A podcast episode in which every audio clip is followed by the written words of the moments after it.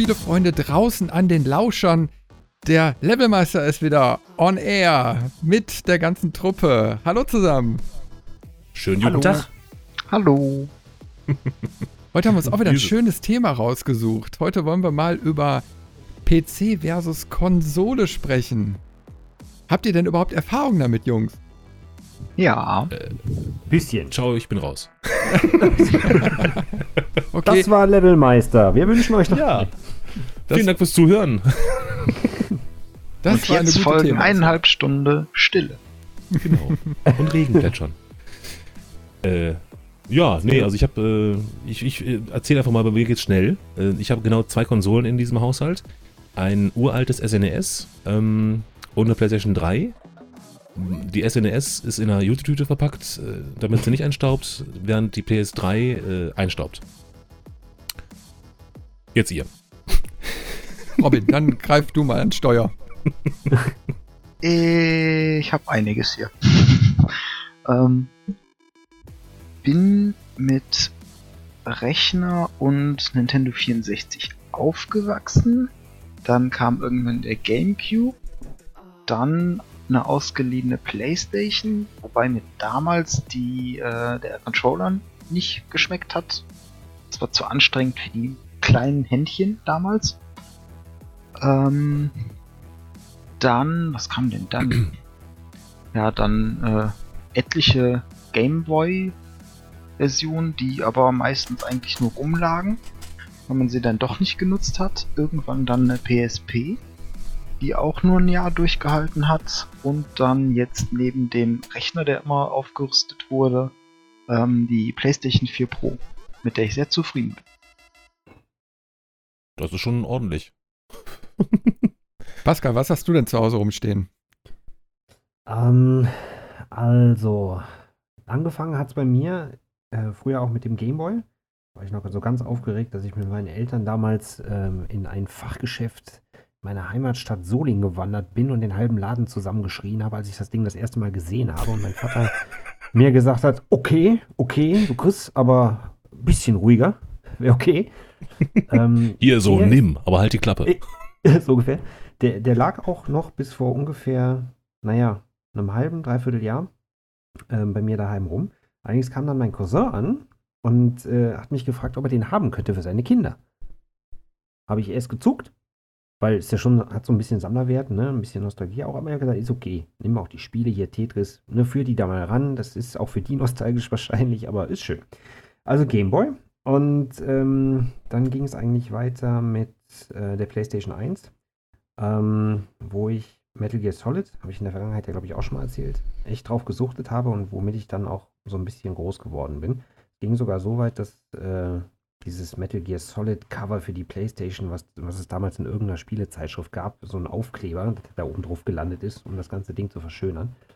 Ähm, und sie hatte auch den Chip, ich weiß nicht, ob er das hier erwähnen darf, aber damit man illegalerweise gebrannte Spiele spielen konnte. Habe ich natürlich jetzt nicht erzählt, aber war so. Ja. Gott. Ja, Gleich klopft's bei dir. das Ding so umzubauen. Bitte? Quatsch, Verjährungsfrist. Ja, ist okay. PS1, das kann man noch akzeptieren. Ja, denke ich auch. Ja, dann ging es weiter mit der PlayStation 3 irgendwann mal, ähm, die jetzt quasi in der Heimat in Solingen ähm, schlummert und noch als Blu-ray-Player verwendet wird. Und ähm, hier aktuell jetzt in äh, der neuen Heimat äh, in Gladenbach, da ist es dann auch die PlayStation 4 Pro. Naja. Bin damit auch sehr zufrieden. Super Teil, macht Spaß. Okay. Aber das ist ja auch so ein Phänomen, ähm, wo du sagst, steht da als, als Blu-ray-Player die PlayStation 3. Ich glaube, das Mhm. war auch bei der PlayStation 2 und 3 ein ganz großes Verkaufsargument. Bei der 2 damals noch, ähm, weil die PlayStation 2 günstiger als jeder DVD-Player war, ähm, war das halt das, wo die Verkaufszahlen dann auch bei Nicht-Gamern hochgeschnellt sind. Ähm, ich glaube, bei der PlayStation 3 mit der Blu-ray ist es ähnlich. Richtig, die war auch insgesamt günstiger als die ersten damals aufkommenden Blu-ray-Player. Stimmt. Vor allen Dingen auch mit, dadurch, dass es ja eben Bundle war, ne? Spielkonsole und Blu-ray-Player. Das war wirklich schon sehr geil. Doppelter Nutzen. Macht Mhm. Sinn. Aber kann die äh, PS4 Pro eigentlich äh, UHD? Oder, also Nee. äh, Blu-Rays? Nicht. Also Blu-ray ja, ähm, diese Ultra 4K aber nicht. Ah, das okay. kann nur die äh, Xbox One X. Kommt jetzt bestimmt mit der PlayStation 4 Pro Pro. Pro Pro Quadrat. Quadrat. Ja, da war's wieder. Aber ich merke, äh, dass das äh, meine lieben Kollegen hier irgendwie von Microsoft-Konsolen nicht viel halten, oder? Sagen wir mal so, ähm, der Controller von der Xbox, den finde ich besser als von der PlayStation. Der Rest ist aber nicht so prickelnd. Also du hast halt mittlerweile kaum exklusive Spiele dafür. Ähm, die Leistung allgemein ist eigentlich schlechter. Jetzt mit der Xbox, Xbox X haben sie das erste Mal Sony seit längerem wieder überholt. Ähm, wobei sie es da dann auch wieder nicht nutzen, weil im Prinzip alle äh, Xbox One-Spiele gleichzeitig auch ähm, mit der gleichen Seriennummer auf äh, Windows 10 gespielt werden kann. Das heißt, sie entkräftigen ihre eigene Konsole so ein bisschen. Sony hat halt schon Mhm. immer ähm, stark auf Exklusivtitel gesetzt und das war auch damals bei mir mit ein Grund, warum ich mich für die PlayStation entschieden habe, weil sie haben einfach die besseren Exklusivspiele.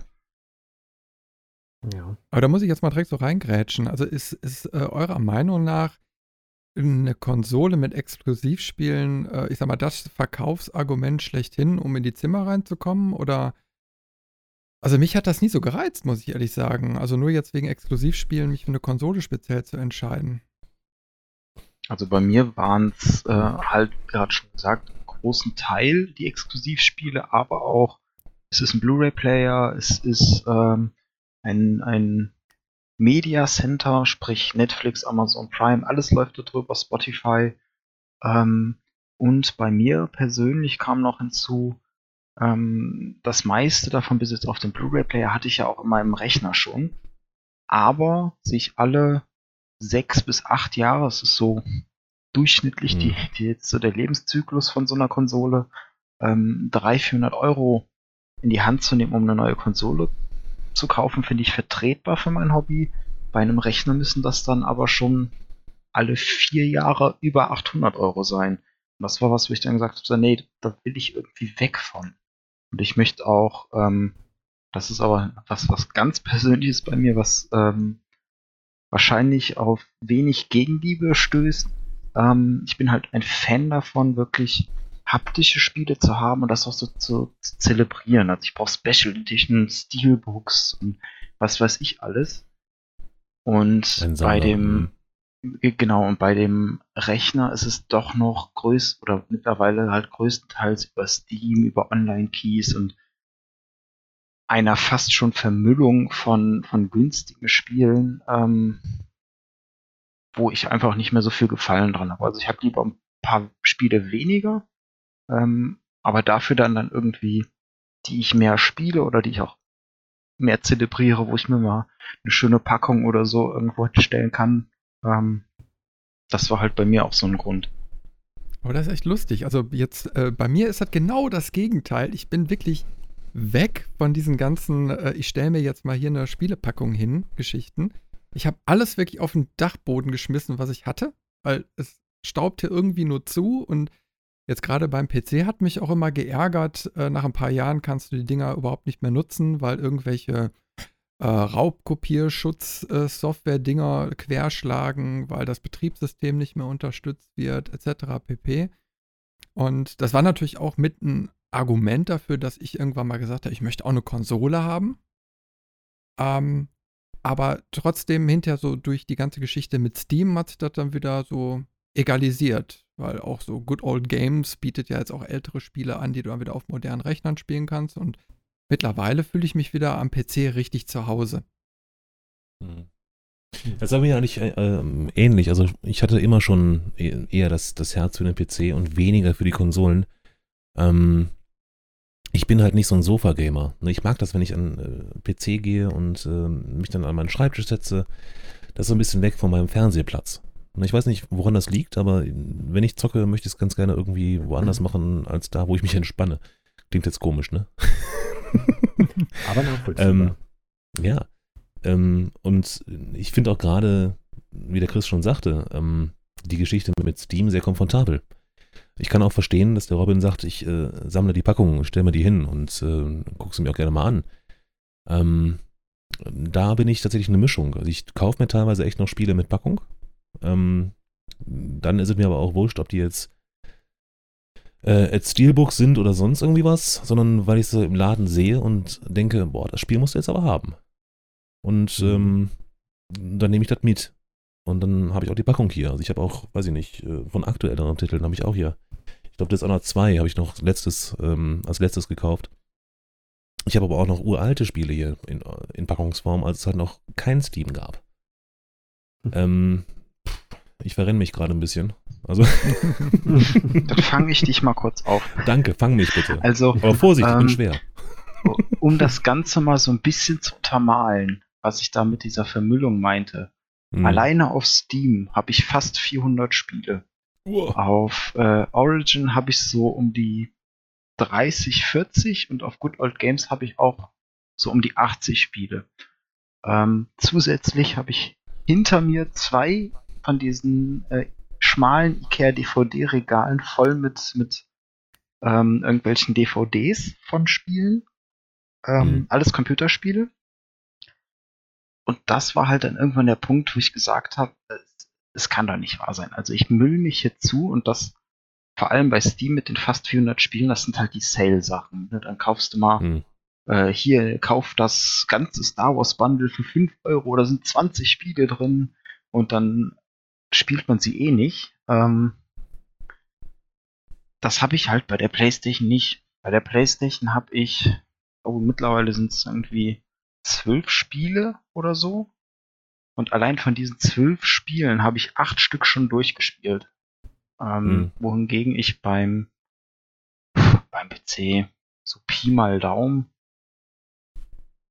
weiß ich nicht, vielleicht 100 durchgespielt habe oder so. Von den 400, ja. Von den 400 500. auf Steam plus den anderen. Ja. Also insgesamt habe ich vielleicht oder so. Für, den, für den Computer habe ich bestimmt so zwischen 550 und 570 äh, Computerspiele. Nicht alles Spiele, die ich auch wirklich spielen würde, sondern wahrscheinlich wirklich ganz viel Steam, Sale, Blödsinn dabei. Hm. Da ist auch die Wertigkeit anders, ne? Also bei den, bei den Konsolenspielen, erstmal sind sie ja teurer. Äh, reden wir vom Neupreis, ne? Wenn die gerade auf den Markt kommen. Ähm, so dass man sich auch wirklich überlegt, ob man das Spiel haben möchte oder nicht, oder? Ob ja, also klar, ähm, einmal das und ich finde, das ist halt der Vorteil bei den Konsolenspielen. Ähm, die meisten Entwickler und Publisher verdienen halt eher am Konsolenmarkt als am, am ähm, Rechnermarkt. Ich habe auch Freunde, die sagen so, ich würde mir nie mehr ein Spiel zum Vollpreis kaufen, weil nach x Wochen, Monaten, wie auch immer, ist es bei Steam für die Hälfte oder noch weniger da. Kann ich einerseits verstehen, weil der, der Mensch hm. ist ein Schnäppchenjäger. Aber andererseits, wenn man quasi immer nur diese, diese Sale-Produkte ähm, kauft, dann kann es natürlich auch passieren, dass der Publisher oder der Entwickler da nicht kein Nachfolge mehr machen kann, weil einfach das Geld nicht reingekommen ist oder zu wenig. Und so hast du das halt, wenn du die ähm, teureren Konsolenspiele kaufst, dass du erstmal mehr investierst darin, ähm, aber es für dich selbst einmal wertiger ist, weil du halt mehr Geld ausgegeben hast und auch mehr Geld beim Publisher Schrägstrich Entwickler ankommen. Hm. Also ich, ich hab, wir haben gerade noch im, im Vorgeplänkel zum Podcast, hab ich, haben wir gerade noch ein bisschen gequatscht und da hatte ich erwähnt, ähm, ich habe mir jetzt äh, ein Spiel gekauft namens Gold Rush und da habe ich 20 Euro für bezahlt. Und da habe ich dem äh, Omni-Onkel erzählt, dass ich das Spiel für einen Zehner kaufen würde. Ich habe trotzdem 20 Euro dafür bezahlt. Nur im Nachhinein hätte ich es mir eher im Sale geholt. Weil, mh, hm, die 20 Euro ist es mir nicht wert, wenn ich zu spielen. Also, ne? Klar. Du spielst klar. das Spiel und stellst dann fest, Mist, das ist eher was, was ich im Sale kaufen würde. Das heißt aber nicht, dass man das Spiel, ähm, äh, wie, wie beschreibe ich das jetzt, was ich meine? Also, ich, ich weiß, was du meinst. Also, ne? Und stelle hinterher fest, Mist. Äh, ich gehe jetzt nicht hin und, und ähm, warte auf den Sale, weil es dann billiger ist, sondern ich weiß nicht, was ich sagen will. Ja, okay, äh, ich, ich, ich, weiß schon, was du meinst. Du hast, du hast vielleicht nicht mehr die Sicherheit wie damals, wo du äh, erstmal vielleicht eine Demo gespielt hast, dann konntest du erstmal ja, genau. einen Eindruck hinter, hinterlassen. Oder du hast ein Spiel gekauft, hast das dann hinterher doch nicht für gut empfunden und konntest dann einfach weiterverkaufen, was du jetzt ja, genau. über die Plattform nicht mehr kannst. Also du hast bei Steam, glaube ich, ein zweistündiges Rückgaberecht, also Spielzeit. Wenn, mhm, korrigiert genau. mich, wenn das falsch sein sollte, aber irgendwie glaube ich, so ist die Regelung. Ähm, wird, denke ich mal, nur nicht sehr stark genutzt oder ist vielleicht auch nicht immer so im Bewusstsein verankert, dass man die Möglichkeit hat. Ähm, aber klar, das ist natürlich auch ein Argument, wo viele sagen, bei einer Konsole habe ich noch ein Hardcover-Spiel in der Hand und kann es jederzeit verkaufen. Bei Steam und Co., wenn ich es einmal gekauft habe und eine gewisse Zeit gespielt habe, ist es in meinem ähm, in meiner Liste drin und fertig. Mhm. Ja. Was nicht. Na gut, ich meine, ja, die Publisher unterstützen müsste man, muss man natürlich schon. Ne? Und ich, ähm, also, ich, ich gebe dir da auch vollkommen recht. Es gibt auch Fehlkäufe. Ähm, und dann ärgert man sich natürlich mehr bei dem teureren Spiel, was in der Regel wahrscheinlich die Konsolenversion ist, ähm, mhm. weil man einfach mehr Geld verbraten hat. Aber andersrum hast du es ja dann, wenn man überlegt, wie oft ähm, hast du eine, eine Kurzschluss, äh, ein, einen Kurzschlusskauf auf Steam getätigt und wie oft hast du, ich sag mal, beim Elektrofachhändler deines Vertrauens, der nach Planeten benannt ist, ähm, da mal für 50, 60 Euro ein, ein, Spiel mitgenommen. Einfach so aus dem Bauch raus. Also es passiert halt online viel schneller, weil halt der, die Hemmschwelle geringer ist. Mhm. Und das ja. ist halt dann, dann auch wieder was, was ich dann ganz interessant finde, was wo ich eben noch meinte, die Xbox schießt sich selbst so ein bisschen ins Bein, dass die Spiele, die du für die Xbox kaufst, auch für den Windows 10 Store nutzbar sind. Das heißt, du kannst sie halt gleichzeitig auf dem Rechner nutzen. Ähm, damit schießt die Konsole sich selbst so ein bisschen ins Bein, aber ich finde es halt interessant, diesen Schritt zu gehen und das, diese zwei Systeme zu nähern. Mhm. Mich würde mal interessieren bei euch, wo, wo würdet ihr eure persönliche Schwelle setzen, äh, wie teuer darf ein Spiel maximal sein? Boah, schwer zu sagen. Ganz ich schwer glaube, zu sagen. Kommt ganz stark, ganz stark drauf an. Ähm, viele gehen da vielleicht sehr rational ran und denken sich, äh, ja mein Gott, das ist ein Konsolentitel. Ähm, da weiß man, die sind allgemein teuer, der darf vielleicht bei 60 Euro anfangen.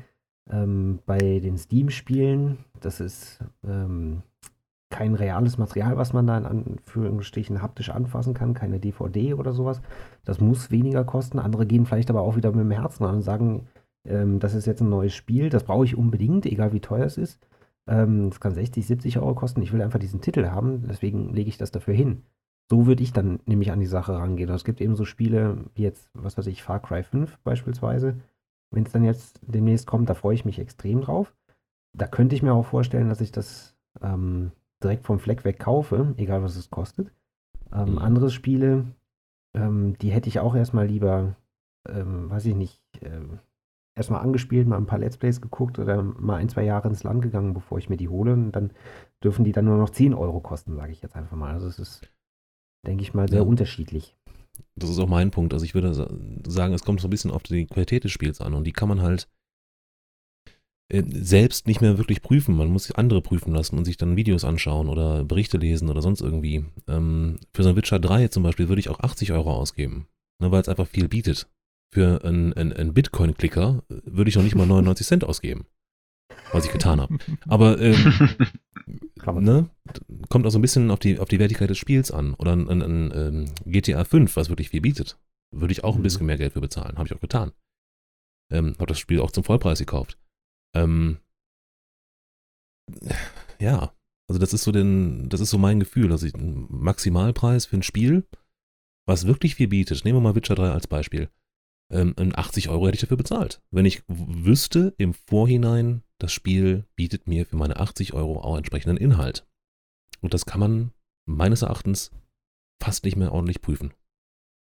Man muss sich immer auf andere verlassen. Ja, das ist sehr, sehr, sehr schwer.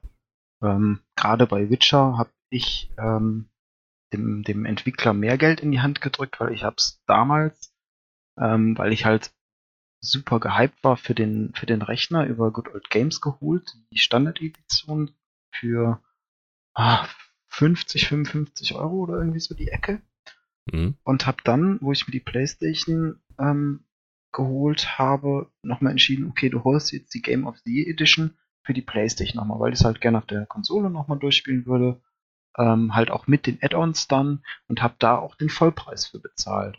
Weil ich halt aber, wie du schon sagst, ich wusste halt vom vorher Spielen schon, was da drin steht.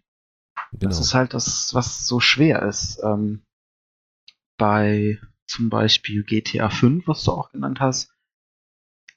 Ich hab's in einem Sale gekauft und ich bereue es, weil es mir einfach nicht gefällt. Ich habe Hm. Nicht mehr als 20 Euro dafür ausgegeben. Ja. Das ist halt bei mir ganz, ganz äh, starkes Bauchgefühl und wie sehr mich das, das Spiel reizt. Ja, die Geschmackssache eben. Also ich das muss sagen, rationale. ich habe ich hab mir da so ein bisschen Gedanken zu gemacht, so wo denn meine Schmerzgrenze liegen würde bei so Standard-AAA-Geschichten. Und äh, also da, da würde ich wirklich sagen, so meine Range liegt da so zwischen 30 und 40 Euro, wo ich dann aber auch keinen Sale vermissen würde. Also wenn jetzt ein gutes Spiel rauskommt, äh, dann, wenn ich wüsste, so da bleibt jetzt in der Range zwischen 30 und 40 Euro kleben, dann würde ich auch sofort mir zum Erscheinungstag diesen Titel dann kaufen. Ähm, bei, bei, ich sag mal, Double A oder na, noch kleineren Titeln, klar, da müsste, dürfte das natürlich nicht so teuer sein. Es ist auch ein Preisgefälle gegenüber dem, was man damals beispielsweise bezahlt hat. Ich kann mich noch erinnern, für ein Monkey Island 2 auf dem Amiga äh, habe ich damals 120 D-Mark bezahlt Hui. äh, was natürlich auch eine Stange Geld war. Ähm, jetzt muss man eben halt nur sehen, wie viel Geld hat man auch überhaupt als Budget so zur Verfügung. Ich glaube, die Schlachtzahl heutzutage ist ja ein bisschen höher geworden. Man möchte einfach mehr Titel genießen, auch parallel, und hat aber nur n- das gleiche Budget immer wieder zur Verfügung. Und äh, da finde ich einfach bei dieser ganzen Vielfalt muss man dann eben halt auch sehen, dass dann vielleicht ein gewisser Preisverfall da sein muss. Und, ne? Äh, passt halt irgendwie alles nicht mehr. Und so zwischen 30 und 40 Euro finde ich eigentlich auch angemessen anhand der Spielzeit, die die meisten Titel, Ausnahmen bestätigen jetzt die Regel, äh, Mhm. aber was die eben halt so bieten. Weil wenn ich zum Beispiel einen, äh, keine Ahnung, Observer, der schlägt nur mit sieben Spielstunden zu Buche, äh, der, die Singleplayer-Kampagne von Doom, oh, müsste ich jetzt mal eben kurz reingucken, weil ich jetzt da versackt habe, aber das war jetzt auch nicht der absolute Burner. Ähm, da habe ich irgendwie 14, 15 Stunden oder so reingepackt. Und äh, ich sehe es jetzt auch nicht wie einen Film, den ich, den ich über die Jahre immer mal wieder gucke, sondern meistens ist es so, dass ich ein Spiel auch nur einmal, maximal zweimal spiele. Ja, Mhm. das stimmt. Das ist auch ähm, tatsächlich so. Also bei, bei, bei Filmen ist meine Schwelle auch geringer. Erstaunlicherweise, weil ich genau weiß, dass ich mir die auch drei, viermal angucke.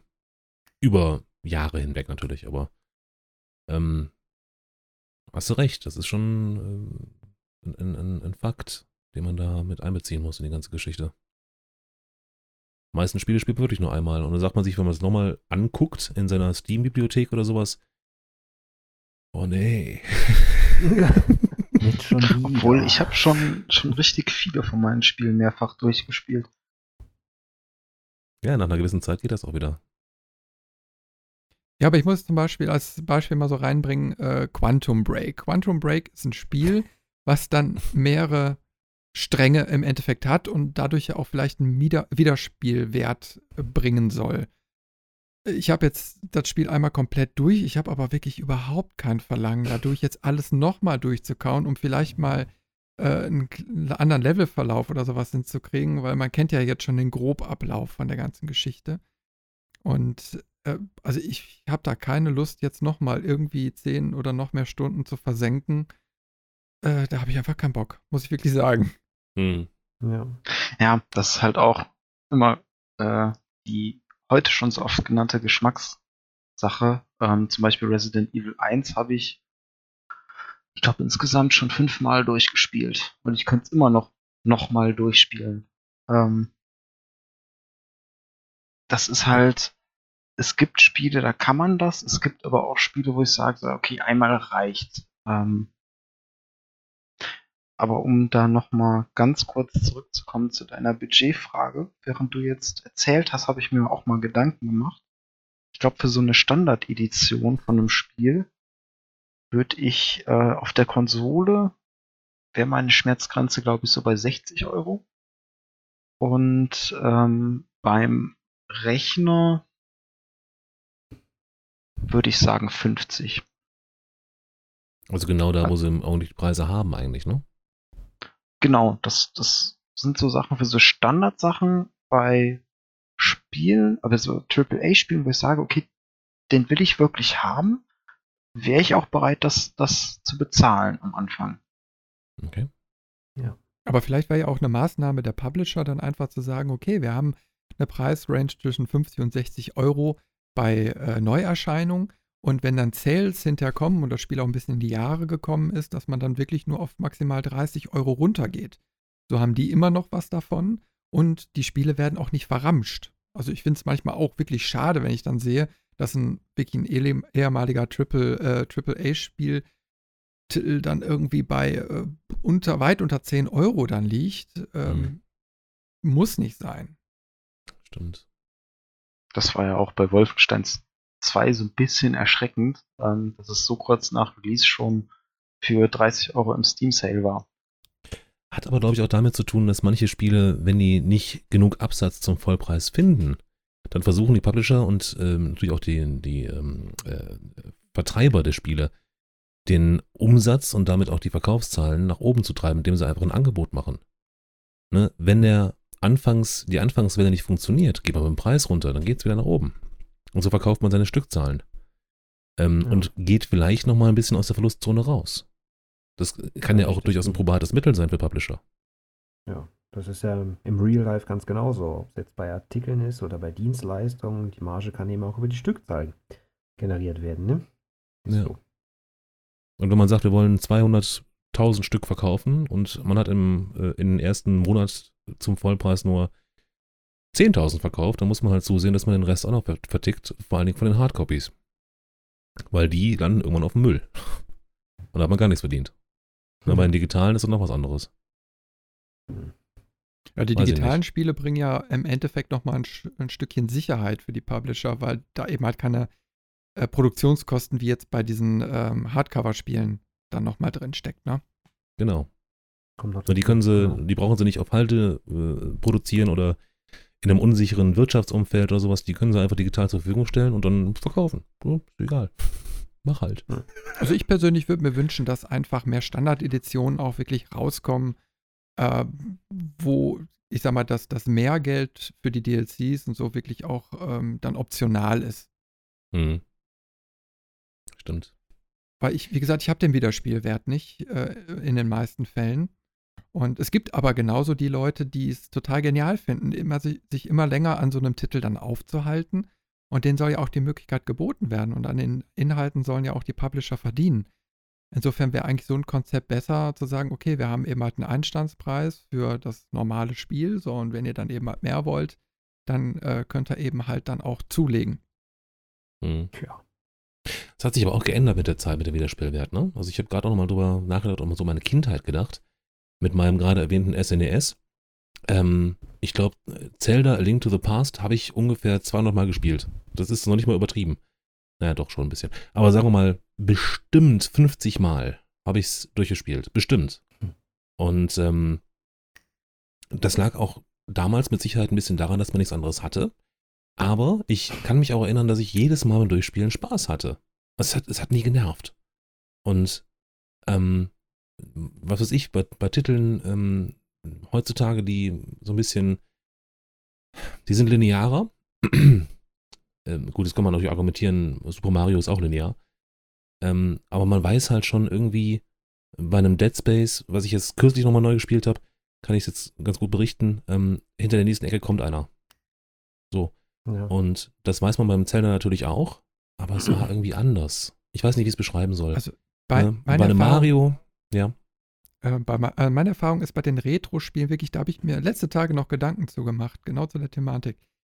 die waren nicht so gelenkt wie die Spiele heute. Nicht, also nicht Linearität im Sinne von, von Level-Design als solches, sondern du hast äh, zum Beispiel ein Amber Star, äh, so als Rollenspiel oder so. Du wurdest einfach mitten ins Spielgeschehen reingeschmissen und allein gelassen. Du wusstest Mhm. nicht, musst du jetzt nach Norden, Süden, Osten, Westen gehen? Was ist deine nächste Aufgabe? Du musstest dir von der Picke auf alles wirklich selbst beibringen und dieses Spiel erfahren, äh, was auch eine sehr hohe Frustration manchmal ausgelöst hat. Oh ja. Äh, und heutzutage wird da sehr stark darauf geachtet, allein schon vom Leveldesign her, dass du schnell ins Spielgeschehen reingesogen wirst, dass du geleitet wird, wirst, dass du gar nicht erst eine Frustration erfährst. Und das Mhm. macht aber natürlich auch einen Teil der Stimmung, glaube ich, kaputt, äh, weil du gar nicht mehr dieses Freiheitsgefühl vielleicht hast, was man damals in jüngeren Jahren empfunden hat bei den Spielen. Mhm. Ich hätte mich jetzt auch in dem Zusammenhang auch gefragt, ob die, die Titel aus der Vergangenheit ähm, nicht vielleicht auch dahingehend ausgelegt waren, dass sie äh, einen Wiederspielwert haben, im Gegensatz eben zu den Spielen heute. Und jetzt mal ganz ketzerisch, ketzerisch behauptet, äh, dass die Spiele heute eben vielleicht auch tatsächlich mehr so in Richtung Kommerz gehen, also ähm, große Titel, ähm, die schnell Geld produzieren sozusagen, auf den Markt geschmissen wurden und damals eben aufgrund einer Mischung von den Sachen, die gerade gesagt wurden, ne, ähm, man hatte vielleicht damals noch nichts anderes oder ähm, man wurde damals ähm, einfach nur in das Spiel reingeschmissen und man musste sich alles von der Picke selber erarbeiten, dass man ne, aufgrund, auf, aufgrund dessen ähm, damals eben ja ein ganz anderer Gedanke dahinter steckte, dass man eben gerne Spiele haben wollte, die man auch nach zwei, drei Jahren nochmal in die Konsole oder äh, gelegt hat oder auf den Rechner geschmissen hat oder wie auch immer, um es eben nochmal durchzuspielen. Vielleicht war da einfach, einfach damals ein daran ganz anderer Gedanke dahinter. Ja, stimmt. Könnte es auch daran liegen, dass natürlich vor, äh, sagen wir mal, 15, 20 Jahren gab es halt noch gar nicht so viele Studios. Und so viele Entwickler ja und so noch. viele äh, Spieler überhaupt. Mhm. Und da war das ja noch ein ganz anderer äh, Rhythmus. Und heute geht ja jeder in die Spielebranche. Also, ne? Nicht Ja, jeder. damals aber- war alles kleinteiliger, ne? Genau. Du hattest halt damals waren die äh, Gamer noch eine Randgruppe und das Ja, haben genau. halt jetzt vor allem die Konsolen ganz stark geändert. Ähm, wir sind, oder jetzt sage ich schon wir, aber die, die Spielerschaft an sich ist ein etablierter und großer Wirtschaftszweig geworden, Mhm. der Gesellschaftsfähig auch äh, gesellschaftsfähig und der auch bei der Politik und bei anderen Wirtschaftszweigen mittlerweile etabliert ist, durchaus. Ja, weil er auch Geld anbringt in die Steuerkassen zum Beispiel, ne? Und zwar nicht wenig. Ja. Kommt auch noch. Aber so dieses mit dem ähm, Wiederspielwert, da würde ich dir widersprechen wollen, weil es heutzutage doch bei vielen Spielen noch so gemacht wird, ähm, vor allem in, Richtung Marketing, so ja, ihr könnt mehrere Entscheidungen treffen und die haben Konsequenzen und dann gibt es verschiedene. Enden. Also es wird durchaus noch viel mit eingebracht, was einen Wiederspielwert geben soll.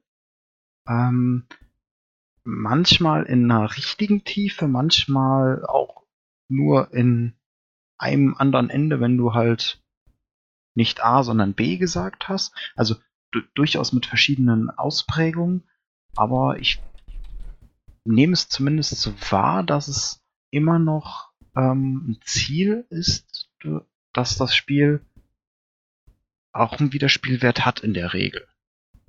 Ja, äh, da, da gebe ich dir recht. Also, sie versuchen es auf jeden Fall. Ich glaube auch nur, dass die Spielerschaft vielfältiger geworden ist und äh, da auch viele unterschiedliche Wünsche dann eine Rolle spielen. Ja, oder, oder auch Leidenschaften. Also, äh, damals so bei den Retro-Dingern war es eben halt auch ziemlich oft der Random-Faktor, der dann so eine Rolle gespielt hat. Also, so immer ein gleiches Setting gehabt, eine Spielwelt.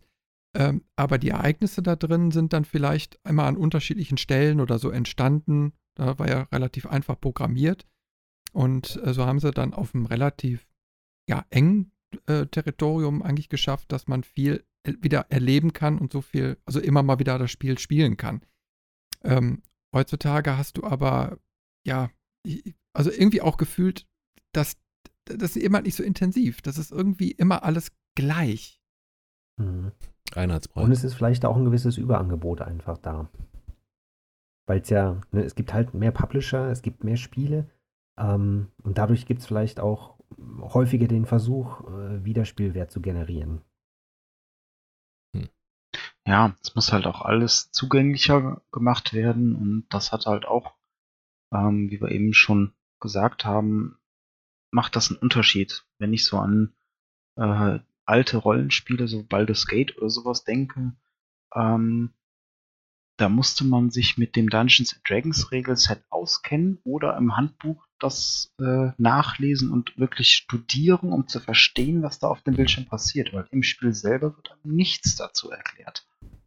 Und ähm, das ist heutzutage wesentlich transparenter, vielleicht auch so ein bisschen mit dem Hintergrund, ähm, wenn du früher in einem Spiel nicht weitergekommen bist, dann hingst du davor und dann hast du es versucht und vielleicht hast du mal ein, zwei Freunde oder Bekannte gefragt, die das Spiel auch haben, wie sie da weitergekommen sind.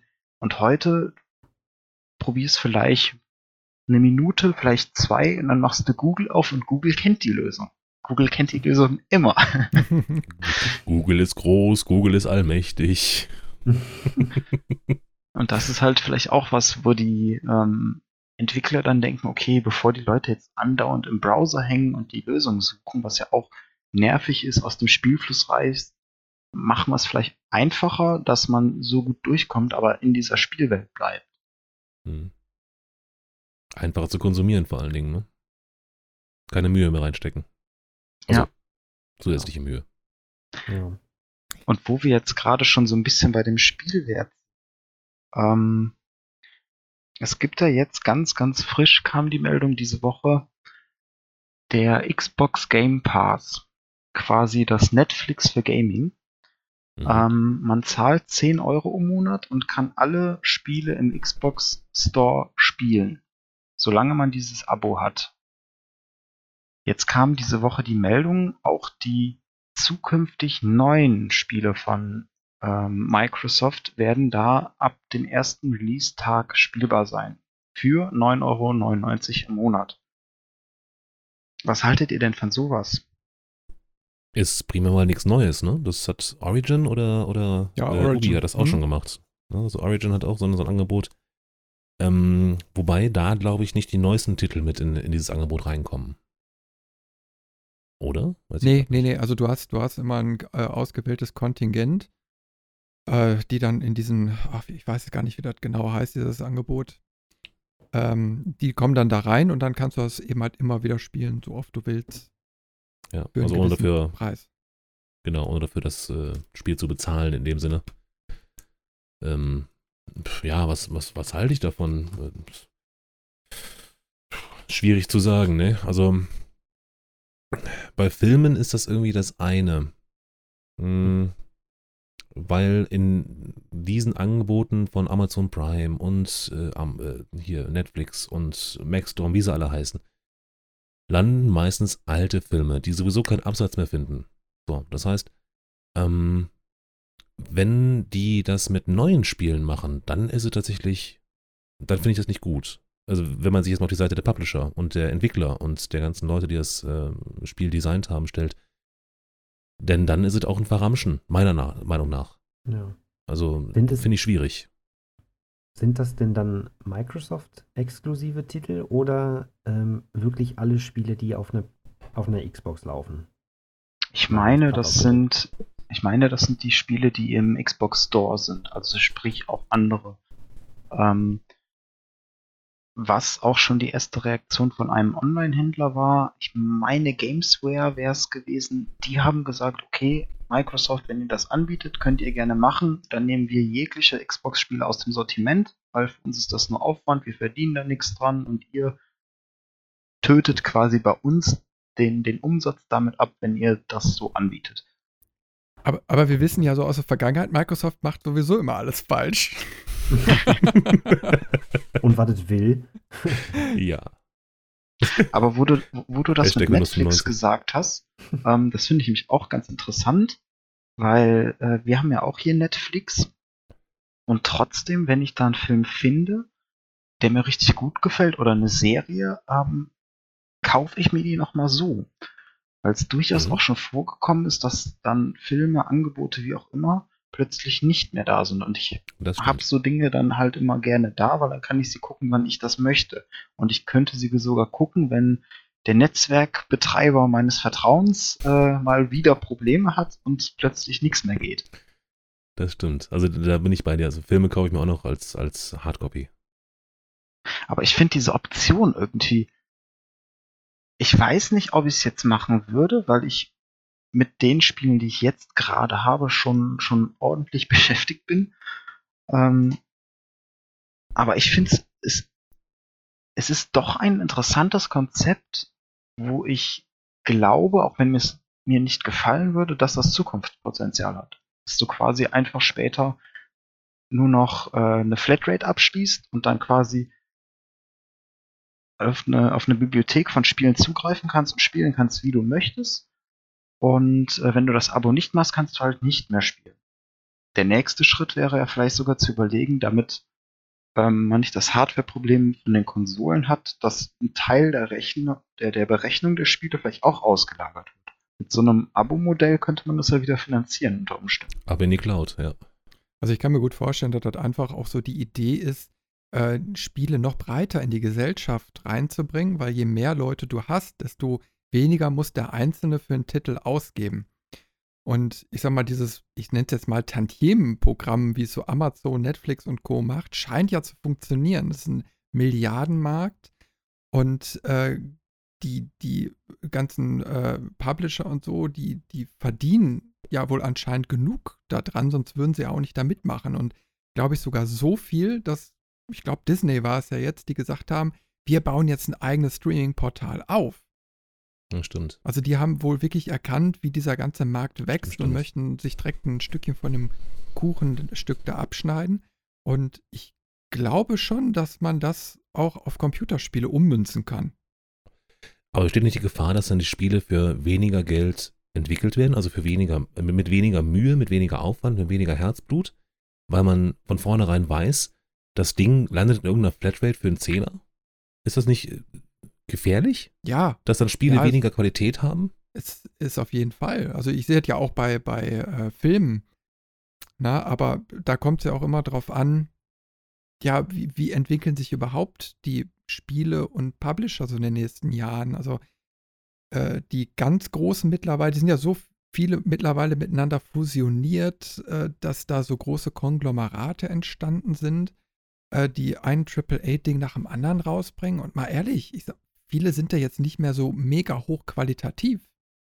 Hm. Also da sind Hm. viele Indie-Entwickler dabei, wo ich jetzt einfach mal unterstelle, dass die weitaus weniger Produktionskosten haben, die aber viel innovativere Spieleansätze haben. Ja, Und schon. vielleicht muss der Markt auch mal wieder geknackt werden. Ja, reinigendes Gewitter. Ich habe Oh ja. ich hab letzte Tage noch eine Folge von einem anderen Spiele-Podcast gehört und die haben genau dieses Thema auch mal auseinandergenommen und die haben auch schon so gemutmaßt, ja, vielleicht stehen wir auch kurz äh, vor der nächsten äh, Computerspieleblase, die platzt, weil es eben halt so große äh, Hersteller wie, wie Ubisoft und so weiter gibt, ähm, die vielleicht auf diesem Markt gar nicht mehr so richtig zurechtkommen. Ja, das äh, sieht man ja ganz speziell jetzt bei BioWare. Ähm, die haben jetzt mit Mass Effect Andromeda richtig ins Klo gegriffen. Mhm. Und ich glaube, das Studio hängt gerade am seidenen Faden, weil die haben jetzt zwei Spiele, die schon angekündigt sind in der Pipeline. Einmal dieses Anthem, was äh, im Prinzip einer oder BioWares Art von Destiny sein soll. Ähm, also ein, ein Online-Third-Person-Shooter mit Rollenspielelementen irgendwie Schon in wieder. Richtung. Ähm, der Trailer sieht verdammt gut aus, muss ich sagen. Und äh, ich bin sehr gespannt, was sie daraus machen, weil sie auch schon gesagt haben, es wird ein typisches Bioware-Spiel sein. Das heißt, Storytelling soll da auch ein wichtiges Element sein. Und das andere ist Dragon Age, das nächste, dass sie da schon irgendwie dran arbeiten. Aber jetzt kam halt auch die Meldung, sie haben bis auf so einen ähm, Grundbedarf alle ihre Kräfte in Anthem gesetzt, weil das so, wenn das Ding auch noch floppt, dann kann es wirklich sein, dass Bioware geschlossen wird. Was schon ein starkes Stück wäre. Ja, also wirklich, wenn man überlegt, was Bioware früher für Spiele gemacht hat und wie erfolgreich die waren. Und selbst so ein großes Studio, was wirklich immense AAA-Titel auch äh, produziert hat und, und äh, man denkt an Mass Effect, man denkt an Dragon Age, die haben so viel geliefert und die Ja, stehen jetzt halt auf, das- auf Messers Schneide. Aber das war damals ja auch alles neu. Wo sind die Innovationen bei den AAAs? Die springen doch alle auf denselben Zug auf. Sorry, also gehen mir schon lange, lange Zeit auf den Keks. Es war eine Zeit lang Survival. First-Person-Survival-Game. Hier noch eins und da noch eins und im Wald und am Strand und im Wasser und ich weiß nicht was. Dann ist es jetzt im Augenblick diese, diese First-Person-Shooter ähm, äh, mit Rollenspielelementen aller, äh, hier, wie heißt es noch gleich? Was jetzt alle spielen? Destiny? Nee. Danke. Ja, PUBG? das ist kein Rollenspiel, aber hier von, von, von Blizzard. Ich komme gerade nicht drauf. Overwatch. Danke, Overwatch. Overwatch. Ja, Overwatch hat einen riesen Erfolg gehabt. Die haben richtig Geld verdient, weil sie was Neues gemacht haben. So, und auf den Zug springen jetzt alle großen Publisher auf und machen dasselbe, weil sie auch ein Stück vom Kuchen abhaben wollen. Ähm, den Mut, was Neues zu machen, haben im Augenblick nur die Indie-Entwickler. Und die Spieler belohnen das. Die kaufen die Indie-Spiele. Indie-Spiele. Und strafen die großen die- Entwickler, die auf die Züge aufspringen, ab. So sehe ich das im Augenblick. Also die Hero-Shooter hat, äh, also Overwatch ist eigentlich nichts Neues gewesen. Es waren gut. ein, im Prinzip auch alte Kamellen, aber Blizzard hat halt, die, die, die haben es in dem Sinne drauf, die nehmen sich was Altes und perfektionieren das. Also das Ding, egal was, egal ob ein äh, World of Warcraft, ein Diablo, ein Overwatch, was Blizzard anfasst, bringen die erst raus, wenn es Gold ist. Und zwar richtiges Gold. Ähm, Naja. Dann haben sie es halt. ja, es ist, ähm, es, es, es ja. ist schwer, aber es ist, es ist, finde ich, allgemein auch schwer, mittlerweile Innovationen zu bringen, weil es gab fast alles Neues. Ähm, und ich finde, so ein, so ein Titel, der gezeigt hat, dass man in Kleinigkeiten noch neue, Sach neue Sachen bringen kann, war zum Beispiel Horizon. Ähm, die haben halt vielleicht vom, vom Kern-Gameplay relativ wenig neu gemacht, aber halt altbewährtes gut verbessert. Aber die hatten halt ein Szenario, was eingeloggt hat. Mhm. Ja, aber das fehlt halt. Ne? Also die, die wirkliche, na gut, ich meine, äh, nach dem letzten großen Debakel, wo sie was Neues probiert haben mit prozedural generierten Universen und so, ähm, das war ja, das ist in die Hose gegangen. Vielleicht haben die auch einfach Schiss, ne? dass, dass sie richtig Geld in irgendwas reinstecken, was dann hinterher floppen könnte. Nur dann natürlich den einfachen Weg zu gehen, ist auch nicht richtig. Das ist so ein bisschen, klar, wenn man in den Schuhen der, der Entwickler steckt, hm, was mache ich jetzt, ne? Setze ich auf die Cash Cow, die der Konkurrent vielleicht hat, äh, entwickle was ähnliches mit ein bisschen anders, äh, anderen Elementen oder sowas. Oder setze ich Geld ähm, auf, Mollettisch, auf Schwarz und sag, wir machen was Neues. Klar, Aber ist du kannst ja auch, du kannst ja heutzutage fast nichts Neues mehr machen, weil in der ja, Regel, verstanden. es gab ja schon fast alles. Ähm, es ist, glaube ich, einfacher, wirklich, wirklich ähm, Sachen zu verfeinern, verbessern und sich dann bei, bei bestimmten Sachen zu fokussieren und da mal ein bisschen mutiger zu werden. Ja. Ich glaube, der, der ähm, ich sag mal, letzte große Quantensprung, äh, der den Konsolen jetzt auch so ein bisschen geholfen hat, der ist ja schon etwas länger her, weil wenn wir jetzt mal ein bisschen zurückblicken, so die ersten Konsolen, äh, ob jetzt Nintendo oder äh, auch die äh, PlayStation 1 oder so, ähm, die haben ja noch relativ auf so ein, so ein 2D-Konzept gesetzt. Also PlayStation 1 schon nicht mehr so, aber da war eben halt auch die Grafikmöglichkeit noch nicht ganz so groß. Aber was haben die ganzen Hersteller gemacht? Die sind natürlich dann auf so die PC-Ära aufgesprungen und haben immer mehr 3D-Titel entwickelt und die Konsolengeneration äh, haben sich auch weiterentwickelt und konnten diesen Grafikstil dann auch auf den heimischen Fernseher dann bringen. Und äh, das, also im Endeffekt haben wir ja jetzt ein gleiches Universum, ob jetzt du nur vom PC sprichst oder, oder äh, von Konsolen. Erstmal prinzipiell sind die Spiele ja mittlerweile fast identisch und die Spielerlebnisse. Hm. Ja? Und äh, ich glaube da, dass, dass da auch jetzt der nächste große Sprung erstmal ausbleiben wird, weil es gibt ja erstmal nichts Neues. Also außer jetzt, wenn man jetzt VR oder so mal betrachtet, aber selbst das Genau. kommt jetzt vielleicht sogar noch eher auf der Konsole als auf dem PC mal so richtig durch. Ja? Und ähm, ja, also ich, ich glaube, da, da sind sie auch erstmal so in der Sackgasse jetzt gelandet. Und da würde ich jetzt auch mal ganz gerne mal so ein bisschen in, auf die Richtung lenken. Ähm, wir haben ja immer auch so die, die Debatte darüber, sind so, so 3D-Spiele auf Konsolen spielbarer als auf dem PC? Also VR-Spiele meinst du? Nee, nee, jetzt äh, die normalen Spiele. Ja? Achso, okay. Weil die Konsolen kommen eben halt mit ihrem typischen Gamepad äh, daher, ein PC hat Tastatur, Maus, so, und deswegen haben wir auch immer noch das Problem seit Jahren, dass, äh, ich sag mal so richtig von E-Sport oder von ernsthaftem Gaming eigentlich nur auf PC gesprochen wird, weil allein schon die Controllermöglichkeiten auf den Konsolen noch nicht angekommen sind. Mhm. Das stimmt. Also für mein persönliches Dafürhalten, ich bin absolut kein Controller-Mensch. Ich spiele sogar Autorennspiele mit Tastatur. Ähm, ich glaube, das liegt daran, dass ich mit dem Controller erstmal üben müsste. Und da strecke ich so ein bisschen ab. Ich weiß blind, wo auf der Tastatur die Tasten sind. Ähm, wenn das Spiel mir sagt, drücke X auf den Controller, muss ich gucken. Und bis mir das in Fleisch Blut übergegangen ist, ähm, vergeht, glaube ich, zu viel Zeit und der Frustrationslevel ist zu hoch. Wenn du jetzt schon Ewigkeiten Konsole spielst und immer dieselbe Marke hast, PlayStation oder Xbox oder Nintendo, ist ja wurscht, dann hast du die Knöpfe auch schon in Fleisch und Blut und dann ist einfacher. Ne? Also es ist äh, so eine, so eine Hürde, ähm, was die Steuerung angeht, die mich an den PC fesselt. Gut, jetzt kann man sagen, okay, man kann auch eine Tastatur und eine Maus an den PlayStation anschließen. Ähm, ich möchte aber nicht mit der Tastatur auf dem Schoß und der Maus auf der Couch sitzen. Äh, unbequem. Ja. Oder ja, man hat den Couchmaster. Ja, du, aber du, mal ehrlich, ich sag mal, wäre ja jetzt kein Problem, so eine Art Controller zu entwickeln, äh, der, äh, ja, ich sag mal, so eine Art Tastatur-Maus-Feeling irgendwie hinkriegt. Na, also du könntest ja irgendwie eine verkleinerte, couchfähige Einheit irgendwie machen. Es gibt ja auch so Zusatz-USB-Tastaturen für den PC, ähm, mhm. wo du die Tasten frei programmieren kannst und kannst da dann WASD und ein paar Zusatzgeschichten äh, drauflegen. Dann hast du rechts noch deine Maus. Aber warum kannst du allein schon eine Maus zwar vielleicht an eine Konsole anschließen, aber nicht im Spiel nutzen? Ja, aber das gibt's doch schon.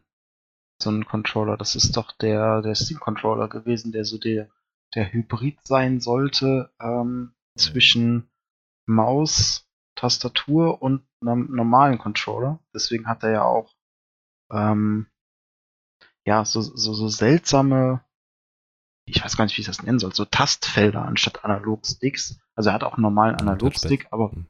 äh, ja, so in der Richtung. Ähm, und so von dem, was ich gelesen habe, soll das auch nah an eine Mausbedienung kommen. Ähm, von der Präzision her, aber es halt noch nicht ganz erreicht haben. Nur das war halt so der Versuch von Steam, ähm, da einen Controller an den Markt zu bringen, womit man halt die Präzision von Maus und Tastatur bekommt. Also ich mhm. habe den Controller ja hier, ich habe mir den ja direkt geholt und ich bin auch wirklich total begeistert von diesem Teil, weil der so unwahrscheinlich gut in der Hand liegt. Und äh, du hast wirklich den Vorteil, du kannst alle Tasten individuell belegen. Und du kannst auch äh, Sensitivitäten einstellen und also für jedes Spiel kannst du dein eigenes Bedienszenario konfigurieren, kannst das speichern und sogar der Community zur Verfügung stellen. Also das, das Grundkonzept ist wirklich cool, ähm, aber trotzdem hast du natürlich insofern kein Maus-Feeling, weil du immer noch mit dem Daumen maßgeblich steuerst. Und da hast du eben halt nicht so die Präzision drin. Vor allen Dingen, wenn du eben halt so älter wirst wie ich, so ein Opa, ne? Irgendwann kannst du den Daumen auch nicht mehr so bewegen. Und, ich habe äh, Arthritis im Daumen. Ja, genau. Ja. Ne? Nee. Und äh, ich, ich, ich finde es also da wirklich schade, dass man da nicht äh, wirklich einfach eine schnöde Maus-Emulation mal auch auf die Konsole bringt. Also das fände ich wirklich großartig, wenn du jetzt einen, einen 3D-Ego-Shooter wenigstens mit der Maus steuern könntest. Aber die Frage ist dann ja, ähm, wofür? Also warum dann nicht auf dem Rechner spielen? Ja, ja. aber ich, warum muss ich hm. mir einen Rechner hinstellen, wenn ich die Konsole ja habe und die einfach nur eine Maus-Emulation integrieren müsste? Ja, ich weiß, wo du hin willst. Hm.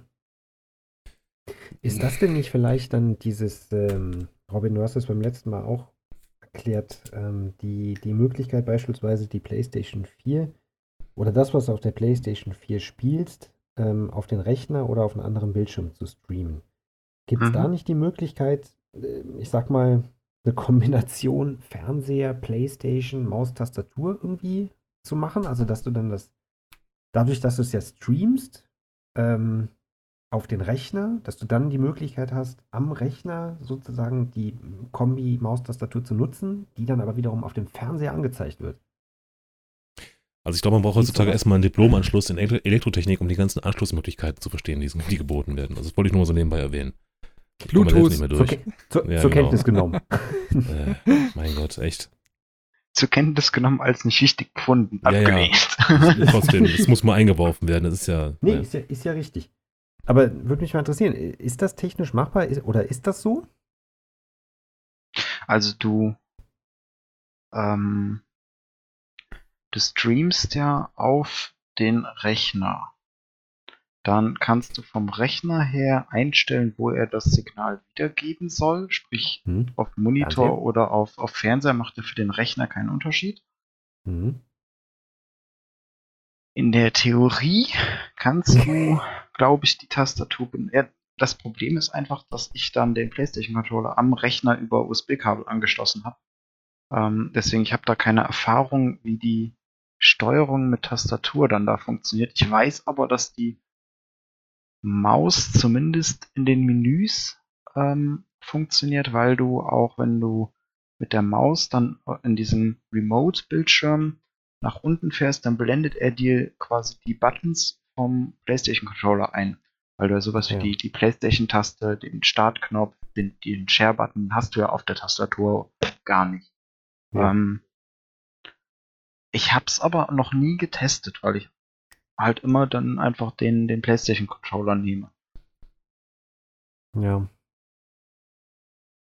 Wäre zugegebenermaßen auch eine total umständliche Möglichkeit, einen Konsolentitel mit Maus und Tastatur spielen zu können. Schön, dass du das sagst und nicht ich, weil ich hatte es auf der Zunge liegen. Ich dachte gerade auch so, warum also, den Aufwand machen? Ja. So aufwendig. Rein, rein, also wenn das jetzt mit Maus und Tastatur funktionieren würde, was ich nicht weiß, ähm, vom Streaming her ist das eigentlich kein Aufwand. Das muss halt beides im gleichen Netzwerk sein, was ja in der Regel, wenn du es zu Hause stehen hast, ist. Mhm. Ähm, du musst dir dieses PlayStation Remote Play runterladen, das starten und dann hast du da quasi, also vom, vom, vom Startaufwand her ist es wirklich gering. Ja. Aber was man da vielleicht auch sagen muss, ähm, was das Ganze dann zumindest bei Shootern und in der Regel ähm, der größte Unterschied zwischen Maustastatur und Controller ist ja meistens bei den Shootern. Ähm, da würde das Remote Play wahrscheinlich auch versagen, weil du ähm, minimalen Delay hast. Also oh. das merke ich schon bei so Spielen wie bei Assassin's Creed, dass äh, der manchmal eine halbe Sekunde hinterherhängt mit den Befehlen. Mhm.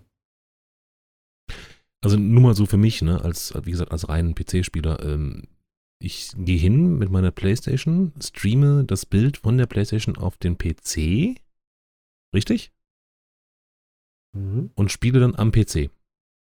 Mhm. Warum? Weil du es kannst. Okay. Weil für mich, also jetzt in meiner Welt macht es irgendwie gerade mehr Sinn, das PC-Spiel vom PC auf den Fernseher zu streamen, oder? und dann schön gemütlich mit der Maus, äh, Funkmaus und Funktastatur auf der Couch zu sitzen. Wenn du ein Gaming, wenn, wenn du einen Gaming-PC hast, wenn du keinen Gaming-PC okay, hast, ah, ja, gut. nur eine Playstation. Ja, gut, okay. Ich nehme alles Weil die, die Rechenleistung übernimmt ja die Playstation dann. Verstanden, ähm, okay, da macht Sinn. Und es hat ja auch einen relativ ähm, einfachen Nutzen noch. Wenn du in einem Haushalt wohnst beispielsweise und ähm, deine Partnerin, dein Partner, wie auch immer, möchte einfach mal Fernsehen gucken, Du möchtest aber okay, in dem Moment gerne Playstation zocken. Hast du eben die Split Screen. genau. Kurz an den Rechner zu hüpfen, aber trotzdem Playstation zu zocken. Schatz, hier nimm diesen zweiten Fernseher, geh ins Schlafzimmer. Wäre auch eine Möglichkeit zugegeben. Ja, nein, aber ist schon Böse, richtig. Äh, hatte ich nicht bedacht. Alles gut. Und, und Argument Nummer drei, was fast keiner da draußen nutzen wird, aber ich tue es.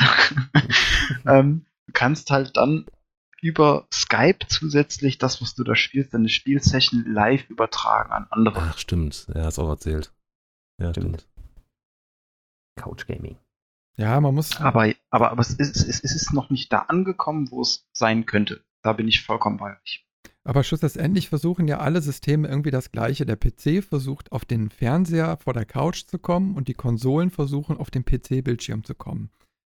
Ja, also egalisiert sich da im Endeffekt auch alles. Und wenn wir jetzt nochmal so auf die Steuerung blicken, ist es ja auch so eine Geschichte, äh, auf dem PC wird immer alles versucht auf Tastatur ähm, auszulegen und die gleichen Spiele auf der Konsole werden dann wieder versucht auf äh, die Controller dann auszulegen.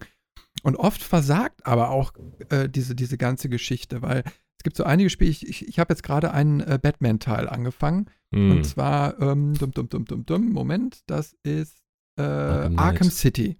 So, und Arkham City ähm, habe ich jetzt erstmal mit Tastatur und Maus angefangen.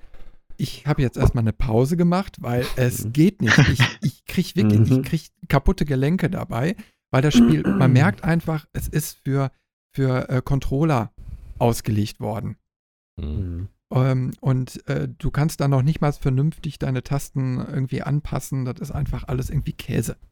Ja? Und äh, gleichzeitig ist es aber auf der Konsole nicht möglich zu sagen, bei Spielen, die eben halt genauso Sinn machen würden, mit einer Maus oder so zu spielen, äh, weg von dieser klassischen Controller-Geschichte zu kommen. Na? Ne? Also irgendwie mhm. verpennen da beide Seiten einige, einiges. Ähm, weil für viele meine, meines Erachtens äh, wäre es schon sinnvoll, einfach nur eine Konsole zu haben, weil die einfach auch nicht immer dieses Upgrade-Dingen wie beim PC haben möchten. Die möchten äh, ich glaube, Robin, du hast ja gesagt, so alle drei, vier, fünf Jahre einfach sich da ein neues Gerät hinstellen, in der Zwischenzeit einfach Spaß haben. Und äh, da habe ich auch lange Zeit genau das Gleiche im Kopf gehabt. Ich war es irgendwann satt, immer wieder meinen Rechner aufrüsten zu müssen, nochmal für 300 Euro eine Grafikkarte rein, dann noch mehr Speicher. Ach nee, geht ja nicht, dafür muss ich dann Prozessor und Motherboard nochmal austauschen. Und so bist du immer in diesem Zyklus drin geblieben, während dagegen die äh, Konsole einfach da stand und Spaß gemacht hat. Aber wie gesagt, ich kriege immer nicht auf die Kette so im Kopf, warum die da nicht einfach auch äh, so dieses ganze Erlebnis, also Controller-Erlebnis einfach offener gestalten und auch andere Controller-Typen mal an Konsolen generieren. Ich meine, du hast ja den, du hast ja den Vorteil beim Rechner, ähm, weil mir das bei ein, zwei Spielen auch so ging wie dir dass es mit Maus und Tastatur nicht möglich ist, die zu spielen. Oft auch, weil es einfach schlecht portiert ist, das muss man auch mal offen gestehen. Ähm, da ist Microsoft dann der Vorreiter mit dem Xbox-Controller mit USB-Anschluss. Ja, ja. Ähm, den nutze ich dann einfach. Und das ist wirklich, das, das kann ich dir auch nur empfehlen, den gibt es für fast ein Apple und ein Ei mittlerweile. Ähm, der ist super kompatibel. Also so einen kompatiblen Controller für den Rechner habe ich noch nie gesehen. Das, das wirklich, stimmt, hatte, alle, die ich in der Vergangenheit hatte, haben immer irgendwie Probleme gemacht. Aber die Steuerung nicht oder was weiß ich. Das Ding wird erkannt und in jedem Spiel, was theoretisch ein Controller erkennen kann, erkennt das Ding das und zeigt dir die richtigen Buttons an, wenn die im Interface auftauchen. Das ist genial, das Ding. Mhm das stimmt. Ich hatte das damals, äh, als ich mir den Xbox-Controller angeschafft hatte, hatte ich, ich hatte vorher einen von Logitech. Ähm, boah, ist das schon ewig her. Das, das war, als ich mir äh, Wing Commander Prophecy nochmal gekauft habe. Äh, in einer, auf, auf Windows 7, glaube ich, damals noch äh, kompatiblen Version. Ähm, das habe ich damals halt auch mit Controller gespielt, mit so einem äh, Logitech, äh, mit so einem ganz, äh, das war, das war ein Riesending, der Controller. ähm, und ich wollte halt wieder mit, mit Controller spielen, weil ich es halt damals mit Controller gespielt habe. So, das heißt, ich muss einen haben. Habe ich mir Logitech gekauft, ging gar nicht. Also die, die äh, Controllersteuerung war sowas von mies. Da fehlten Knöpfe, du konntest es nicht konfigurieren, du konntest gar nichts machen. Mit dem Xbox-Controller, zack, es lief. Beim ersten Versuch alle Knöpfe richtig belegt. Man konnte es irgendwie hinkriegen, das auswendig zu lernen, wo was ist. Und ich konnte wieder spielen. Und da hast du recht, der Xbox-Controller ist schon ein geniales Ding. Und warum nicht andersrum, ne? Ja. Ja. Robin? Äh, und diese, diese Kombination Controller und Tastatur, die gab es ja in Versuchen. Ich glaube, da ist nur dann das, das Riesenproblem, was du hast, ist halt die Ergonomie. Das war ja auch mhm. damals was, was, wo ich damals äh, als kleiner, als kleines Dätzchen gesagt habe, so, nee, PlayStation ist nichts für mich, weil einfach dieser Controller unbequem war und die zum Beispiel die, die Analog-Pads, die sind ja bei der PlayStation, bei den Controller immer mittig, beide. Und bei der PlayStation 2 waren die halt weit außen oder weit äh, von deiner restlichen Hand entfernt quasi, dass du ziemlich weit dahin strecken musstest und das war unbequem einfach. Man konnte es nicht richtig steuern, ging zumindest mir so. Ähm, das heißt, diese Ergonomie bei den Controllern ist halt auch ein super wichtiger Punkt und sobald du dann da ein Modul dran packst, wo eine Tastatur dran ist, ähm, schmeißt du das, glaube ich, weg, diese Ergonomie. Und dann wird der Controller halt nicht gekauft, weil das ist halt so, so gut deine Idee sein kann und so nützlich und hilfreich sie ist, wenn es nicht gekauft wird, dann ist die Idee für die Katz. Hm. Oder man geht einen komplett neuen Weg wie Nintendo. Ne, Nintendo Labo. Eins Verpackungsmaterial verkaufen. Genau, genau. Na, aber das ist ja durchaus mal eine andere Art des VR. Also ist schon mal Ja, wieder aber- eine Inno- Innovation von Nintendo, ne? Aber mal ehrlich, äh, was war eure, euer erster Gedanke, wo ihr diese Werbung gesehen habt? Äh, ich dachte an April-Scherz, ehrlich gesagt. Ich auch. Ich habe so echt gedacht, so, was ist das denn für ein Scheiß? Jetzt kannst du Kartonmaterial kaufen, was fertig zugeschnitten ist. Du faltest es, machst daraus ein Klavier, ein Jetpack, ein Roboterkostüm, knallst dann deine Controller von der Switch da rein und hast dann irgendwie so ein immersives äh, Controller-Packet. Ja. Mhm. Und nach zweimal benutzen ist das Ding wahrscheinlich kaputt. Das war so mein Gedanke. Vor allem, weil, weil das Verkaufsargument war ja auch immer so, ja, das ist für Kinder. Und dann, wenn ich denke, wie ich früher mit meinen Sachen gespielt habe, so ein Karton für 60 Euro überlebt da nicht lange. Mama, ich Oh, bin schön. hingefallen, jetzt ist alles kaputt. Mama, es hat Ja, angefangen, Feuer zu fangen, es tut mir leid. Wa- Was du dann äh, auf, auf einmal mit sowas vor allen Dingen für den Müll produzieren kannst, ne? Ja, ja. Also genau wenn das eben passiert, wenn es dann auf einmal in der Ecke liegt, weil das kleine Kind nicht mehr mit Nintendo Labo oder mit seinem Klavier da spielen möchte, zack, Müll. Wieder 20 Bäume draufgegangen. ja, gut, ist, ja- Da ist ja recycelbar. Ah. Wo du gerade Müll sagst, da gab es auch die Anekdote von der USK. Super geil. Die durften ja nie was sagen. Aber jetzt, wo das offiziell angekündigt ist, durften sie die Anekdote erzählen. Die Putzfrau von denen hat das Ding fast weggeworfen, weil das ja in der USK-Prüfung war, weil die dachte, dass das Abfall ist. Die Labo-Geschichte da, oder was? Ja, ja. Die durften Echt? das nie erzählen, diese Anekdote, weil das halt unter, ne, war halt noch ein Geheimnis. Jetzt, wo Nintendo das offiziell angekündigt hat, hat die USK die Anekdote direkt getwittert. Oh, Super geil. super. Ey, das ist ja wie bei, wie bei. Boys hier mit der Fettecke. Mega. Ach ja, stimmt. Das Kunstwerk kann das weg, ne? Also Ja. man muss Nintendo mit der Sache eins lassen. Sie sind wieder mal einen neuen Weg gegangen. Na, sie haben sich was einfallen lassen. Also Innovationen oder Innovationsarmut kann man denen echt nicht vorwerfen. Das muss Nee, man denen lassen. Ne? Nee, aber Und sag ruhig. das Spiel mit diesem Mittel irgendwie in die reale Welt zu transportieren, das schaffen sie damit, glaube ich, auch. Und es ist, es kommt ein bisschen auf die Preise an, finde ich. Also wenn die sagen, wir verkaufen hier so einen Raketenrucksack für 80 Euro, würde ich sagen, ihr habt sie nicht alle. Ja, aber so teuer sind die Dinger. Ja? Ich meine auch so Ja. 50, 60 Euro, wenn die. Ja. Ja. Ja, dann kann man den nur einen Puls fühlen. Also das, das, das ist natürlich nicht gerechtfertigt. Das ist dann wie, ähm, jetzt werden mich alle Games Workshop-Mitarbeiter töten wollen, wie bei Warhammer-Figürchen. Du Ah, kaufst Plastik. Das ist noch nicht angemalt. Es ist nicht ausgepackt. Es ist frisch vom Fließband, von der Gießform zu dir hin. Und du musst alles machen und das Ding kostet trotzdem 60 Euro. Und das Ja, ist dann ein Bataillon von 12, 13, die du Minimum brauchst, um irgendwie was machen zu können. mh, Ja. das stimmt. Ja, irgendwie müssen die armen Publisher doch ihr Geld verdienen. Das äh, gerade, wenn, du- wenn, wenn du Fan von so einer Serie bist, ne, oder vielleicht auch ein bisschen gehypt bist und dir da alles egal ist, dann ist wahrscheinlich, ist dir das auch egal, wenn du dieses Figürchen unbedingt haben möchtest oder wenn du jetzt unbedingt Pappkarton äh, Klavier von Labo haben, Nintendo Labo haben möchtest, dann bezahlst du es halt. Ist halt so, es Ja. wird halt eine Handvoll geben, die hätten das ganz gerne. Was ich aber gerade bei Nintendo Labo vielleicht ganz interessant finde, ich weiß nicht, ob das wirklich der Ansatz von Nintendo war, aber es ist ja schon irgendwie so ein bisschen kreativitätsfördernd, gerade für Kinder.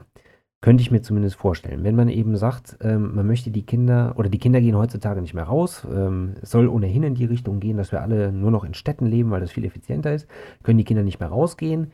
Ähm, die Kreativität der Kinder geht dahin, dass die den Fernseher ein- und ausschalten können, eine Spielkonsole ein- und ausschalten können, äh, glotzen da den ganzen Tag nur rein, da passiert halt nicht viel, aber damit schaffen wir es vielleicht, dadurch, dass die erstmal was bauen, und dann diese virtuelle Welt, diese, kreative, diese kreative Welt, in der sie ja irgendwo dann mal irgendwie leben, da rein zu basteln oder damit zusammen, äh, damit, damit verknüpfen können mit diesem, mit diesem Bauaspekt, finde ich dann irgendwie vielleicht auch schon wieder ganz nett. Wenn es, ähm, ich sag mal, nicht nur auf ein Klavier oder auf ein Haus oder so beschränkt ist, sondern wenn, wenn das wirklich vielfältig wird. Was vielleicht auch noch äh, ich persönlich ganz interessant finde, ist, wenn du dir diese Kartons selber machen könntest. Also wenn Nintendo vielleicht äh, einen Cutter noch selber rausbringt, ähm, wo du dann deine eigenen Formen entwickeln kannst oder deine eigenen Stecksysteme entwickeln kannst und das dann vielleicht zusammenzimmern kannst am Ende. Fände ich ganz witzig. Geht ja, man könnte aber denken, dass das irgendwie so, naja, die, die, die, werden das irgendwie copyright-technisch, technisch, ähm, schon irgendwie so gelöst haben, also wenn es nur nach den, nach den Baumustern ginge, du findest es wahrscheinlich jetzt schon im Internet, ähm, ich tippe mal drauf, dass die irgendwie noch Chips in den Kartons haben. NFC-Chips oder sonst irgendwie was, womit die, äh, mit der Karton mit dem Switch kommuniziert. Und da ist dann der Haken. Nee, ja. da kommen ja die okay. Controller ganz normal rein. Also der, das naja. ist wirklich nur ein Karton mit Fäden oder Gummibändern höchstens. Ist die Frage. Ist das so?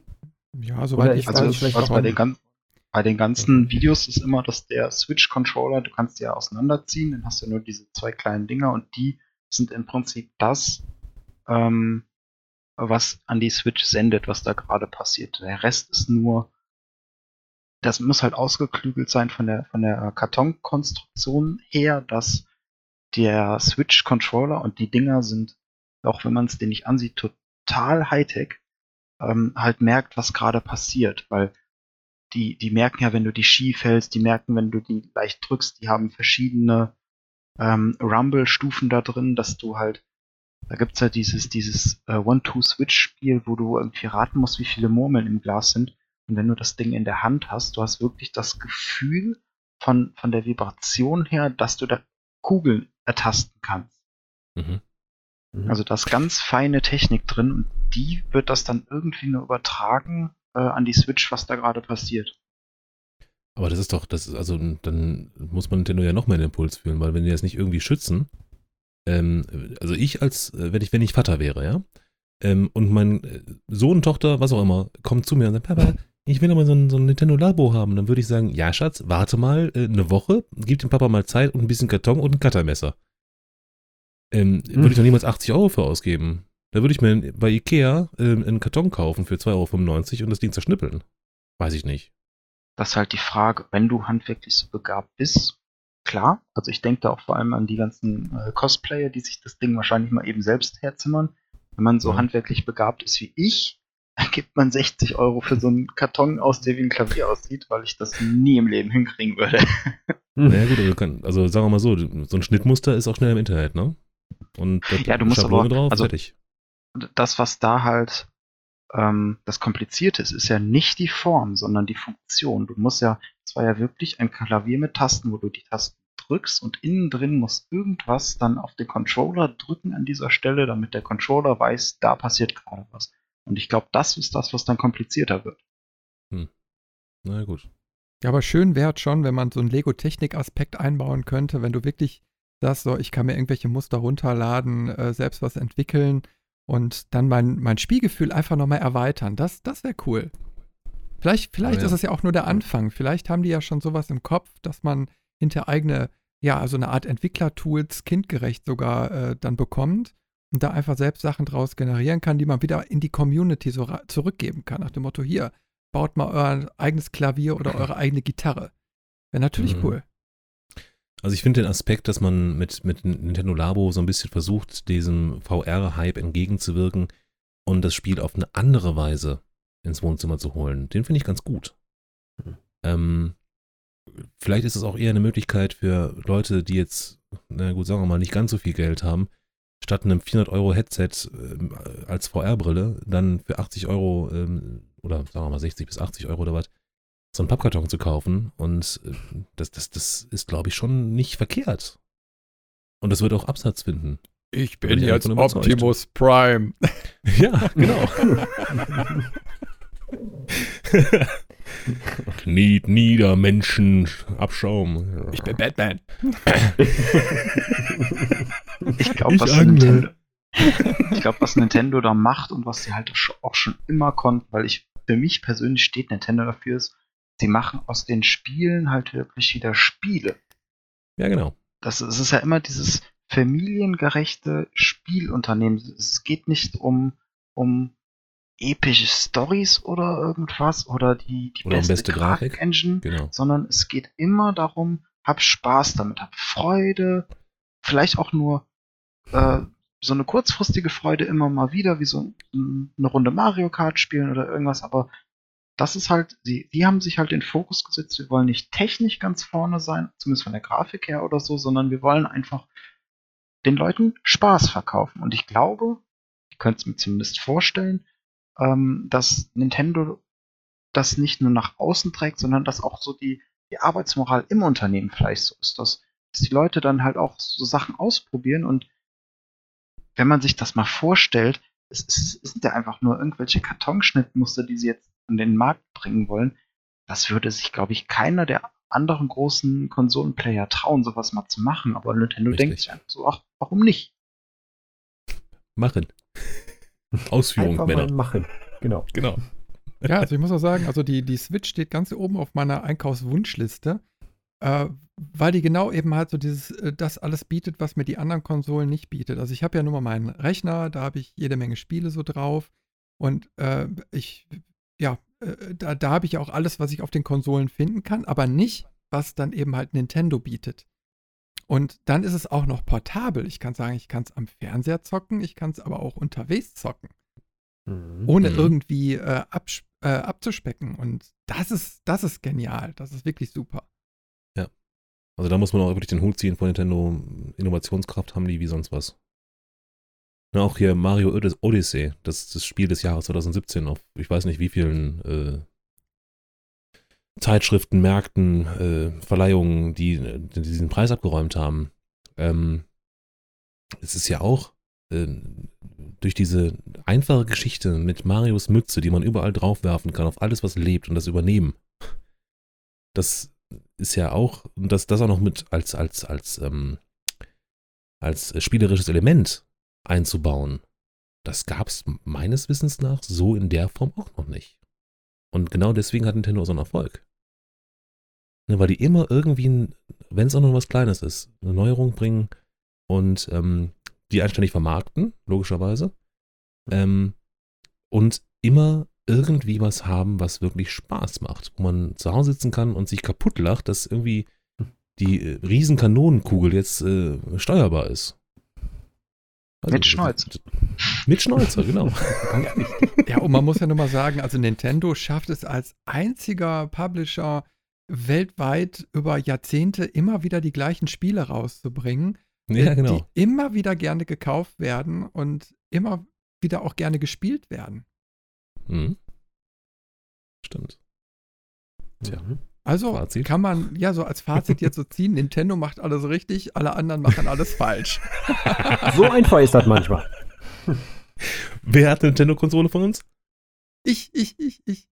Ja, gut, ist habe ich auch. Alter, habe ich auch. Ich habe ich hab sogar zwei. Ich habe ich hab noch den N64 Oh, rumfliegen. Also der ist momentan nicht angeschlossen, aber äh, der liegt wohl verpackt im Karton. Der kommt bald wieder an den Fernseher. Äh, und ich habe die Wii. Und die möchte ich auch nicht abgeben. Die bleibt auch. Die, Mhm. die hat einfach immer noch einen enormen Spielspaß, auch durch, gerade durch diese Controller, die dabei sind, auch wenn die immer so kaputt geredet werden, dass die eigentlich total billig irgendwie so konzipiert sind. Aber es macht Spaß. Und die Switch, wie gesagt, steht oben so auf der Wunschliste, weil da verspreche ich mir eben halt ganz viel von. Und bevor ich mir irgendwie eine äh, Xbox oder eine Playstation holen würde, wirklich erstmal die Switch. würde ich auch machen, ehrlich gesagt. Ich habe auch schon drüber nachgedacht. Und das mir als wirklich PC-Spieler überzeugt. Ne, weil eben auch für den, die Nintendo-Spiele auch anders sind. Das ist so ein bisschen auch Kindheit. Und äh, ja, wenn Konsole, dann tatsächlich auch eine Nintendo. Auch wenn ich es nicht aussprechen kann. Nintendo. Gerade das macht es besonders. Genau. Einzigartig. Ja, sehr schön. Ach, sehr toll. Wir, ähm, haben, wir haben noch sowas wie ein Fazit hingekriegt. Yay! Und, und die Kurve. Ähm, ähm, Gadgets? Ja, lass uns mal zu den Gadgets kommen. Okidoki. Haben wir letztes Mal ja geschlunzt? Ja. Aber deswegen wollen wir es jetzt diesmal wieder aufleben lassen. Unsere Gadget-Sektion. Dave, schieß genau. mal los. Ja, warum ich? Okay, ähm, ich habe was für die Damenwelt mitgebracht. Und zwar, also es ist nicht nur für die Damen, es ist auch für die Herrenwelt, also das ist e-, eher indirekt für die Herrenwelt. Und zwar heißt das gute Stück Wine Rack Trinksport BH. Kostet in der Größe Medium 39,95. Ähm, und ist im Prinzip ein Sport BH, in dem man Getränke füllen kann. Also so mit, mit so Plastikbehältern vorne, ne? Also es dient auch noch als Push-Up-Effekt. Ähm, ich weiß gar nicht, wie ich das alles beschreiben soll. Es, es gibt da sehr eindeutige Fotos im Internet. Ähm, ich lese mal ganz kurz so ein bisschen Beschreibung vor. Äh, sind Sie eine Frau, aber Sie haben keinen Superbusen und Sie mögen Wein? Allein dieser Satz ist schon fantastisch dann ist The Wine Rack definitiv etwas für Sie. Das Weinregal ist eine Art von Sport-BH, in den Sie eine Flüssigkeit füllen können. Gleichzeitig stellt er sicher, dass Ihre Brüste zwei Nummern größer werden. Der BH enthält ein Reservoir, das Platz hat für 750 ml Ihrer Lieblingsflüssigkeit, die Sie mit einem Strohhalm trinken können. Also wenn das nichts ist, weiß ich auch nicht. ja, ideal auch für Gamerinnen. Äh, mhm. Die brauchen dann gar nicht mehr aufstehen zwischendurch, wenn sie streamen. Äh, die können einfach aus ihrem BH trinken. Man muss dann nur aufpassen mit Energy Drinks, die Kohlensäure enthalten. das könnte sonst etwas katastrophal enden. Aber witzig. Mhm. naja, so, der nächste bitte. Robin. Ich habe was für die Herrenwelt. okay. ähm, und zwar ein Barbecue Branding Iron. Mm. Damit kann man einen beliebigen Text oder seinen Namen einfach, ähm, also man, man hat im Prinzip ein, ein, ein Buchstabenset, das kann man in dieses Branding-Anwesen ähm, reinlegen, das Ganze erhitzen, dann auf sein Grillfleisch drücken und dann steht das entsprechende Wort, der Satz oder der Name auf dem Fleisch. Damit oh, gibt es ja. personalisiertes Fleisch. Meins. Personalisiertes Fleisch. Da hat man als Grillmeister natürlich die Wahl. Da ne? kann man ja sagen, hier, die fünf Schnitzel gehören mir und das eine kann ja, weiß ich nicht, irgendwer nehmen. Steht mein Name drauf, ist meins. so. Ja, auch nicht schlecht. Müsste es noch für Würstchen geben. Genau. In unterschiedlichen Größen. ja, Bilder im Kopf, nein. Ah, nee, fürs SM-Studio. Ähm, hm. was kostet der Spaß? Der kostet 12 Euro. Also auch machbar. Ja. Echt? Hm. Gut. Als passionierter Griller werde ich mir das mal überlegen. jo. Chris. Äh, hm. Ja, ich habe ich hab als äh, bekennender Star Trek-Fan habe ich mir mal, mal was da aus dem Gebiet rausgesucht. Und zwar den Star Trek Bluetooth Communicator. Mhm. Ähm, das ist eine originalgetreue Nachbildung eines äh, Classic Star Trek Kommunikators. Tragbare Kombination aus Bluetooth, Lautsprecher und Mikrofon. Als Freisprecheinrichtung nutzbar, inklusive Ladestation, Transportbox und Kunstlederhülle. Und ein cool. offizielles Lizenzprodukt für schlappe 159,95 Euro. Alter das Schwede. Geht. Das geht. ich ich fand es insofern cool, weil du es äh, so mit deinem Smartphone dann koppeln kannst. Das lässt dann in der Tasche und dann rennst du in die Stadt eben halt rum und machst so. Macht das auch das Geräusch, wenn du es aufmachst? Äh, das steht jetzt hier leider nicht bei. Ah, das wäre natürlich, das, das wäre richtig cool. Ja. Spocky Beanie up. Spocky. Ah, Gott. Hat das immer in ein, eine galaktische Reichweite von circa fünf Metern. Danke euch, dass ihr über meinen Fauxpas hinweggesehen habt. So Parsec wären geiler, aber. naja, gut. Letzten Endes.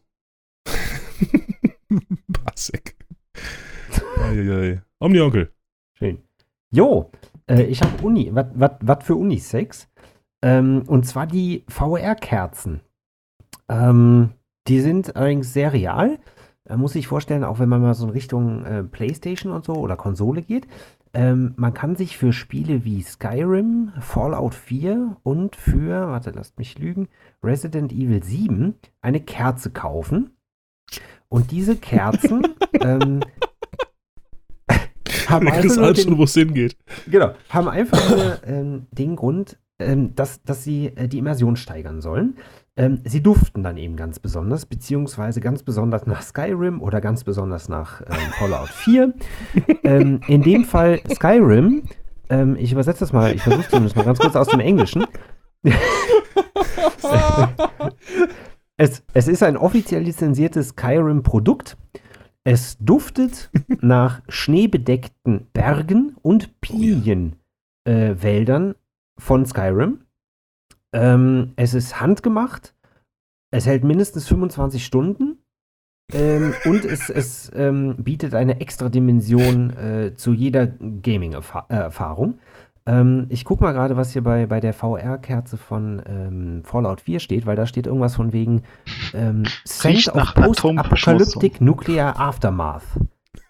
Also irgendwas vom postapokalyptischen nuklearen Fallout oder sowas. Da duftet es nach. Ich stelle mir gerade vor, wie das, äh, naja, duftet. Ähm, Wahrscheinlich kostet auch nur schlappe 25 Euro pro Kerze. Also quasi 1 Euro pro Stunde. Herrlich. Ja, so in etwa. Andererseits die Resident Evil 7 Kerze, 4D. Oh. Äh, Horror Scented Cam Candle in Metallic, keine Ahnung, kostet nur 50 Euro. Ach so. Oh, das geht Ja. auch. Schnäpperken.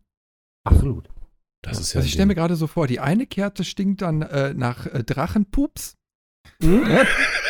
Äh, bei, bei, Hm, dem Schwefel. anderen irgendwie nach, nach äh, Plutonium Ja, und, und die andere dann nach Gedärm.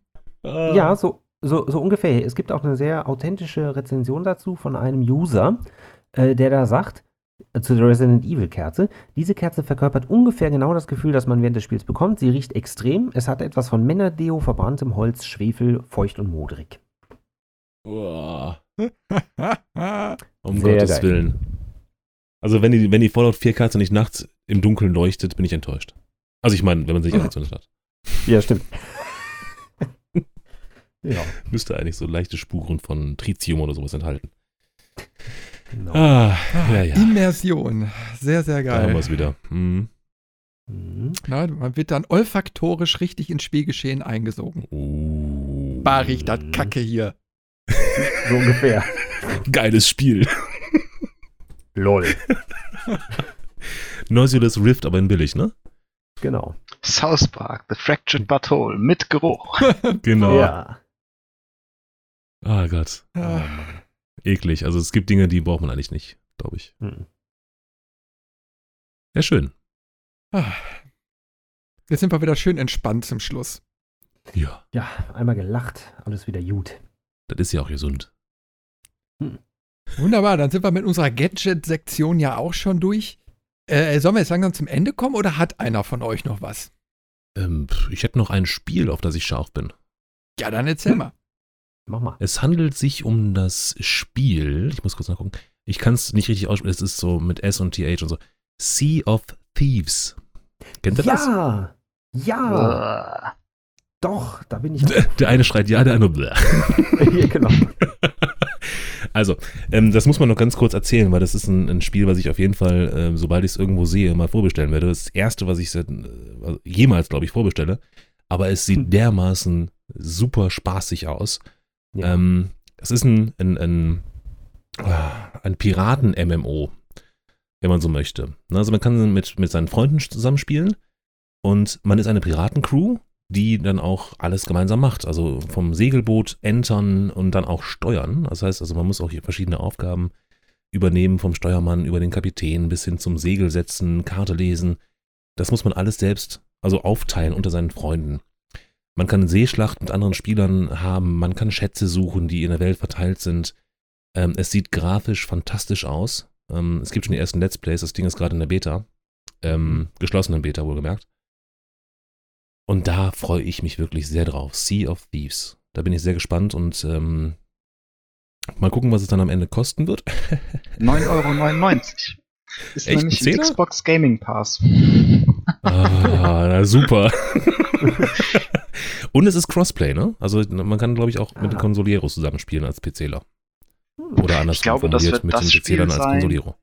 Äh, Ich glaube, das wird das Spiel sein, ähm, wo die Community sagen wird, die Idee ist nett, aber die Community ist kacke. Das kann sehr gut sein. Aber es sieht interessant aus. Ich habe schon ein paar Let's Plays von gesehen und das ist äh, schon. Also ich habe Ja. angefangen zu sabbern sofort. Ja, Also Finde ich, oder empfinde, empfinde ich ganz genauso. Ähm, habe auch schon ein paar Let's Plays davon gesehen, ähm, unter anderem auch von den Pizzens, glaube ich. mh, Äh, und es wirklich, Gronk. ich habe dem auch nicht mehr hinzuzufügen. Also ich finde wirklich, es sieht nach verdammt viel Spaß aus. Ja, Auch genau. mit dieser und schönen, deswegen, das ist so ein bisschen Cell-Shading-Grafik, ne? Bisschen Ja. Comic-mäßig, aber trotzdem sehr schön.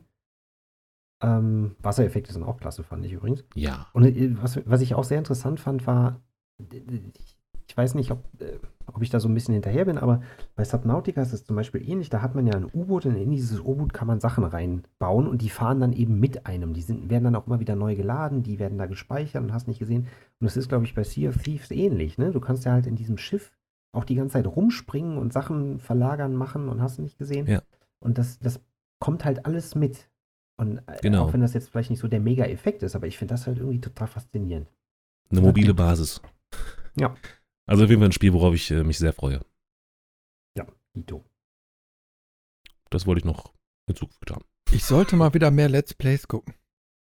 Ja, Also ich habe mich dabei ertappt, also ich habe ganz viel Twitch in letzter Zeit geguckt, aber Ja. dann abends, wenn ich so kaputt bin, dann, dann gucke ich immer so durch die Spiele durch, ja, was kannst du denn jetzt mal so angucken? Und immer lande ich bei Euro Truck Simulator.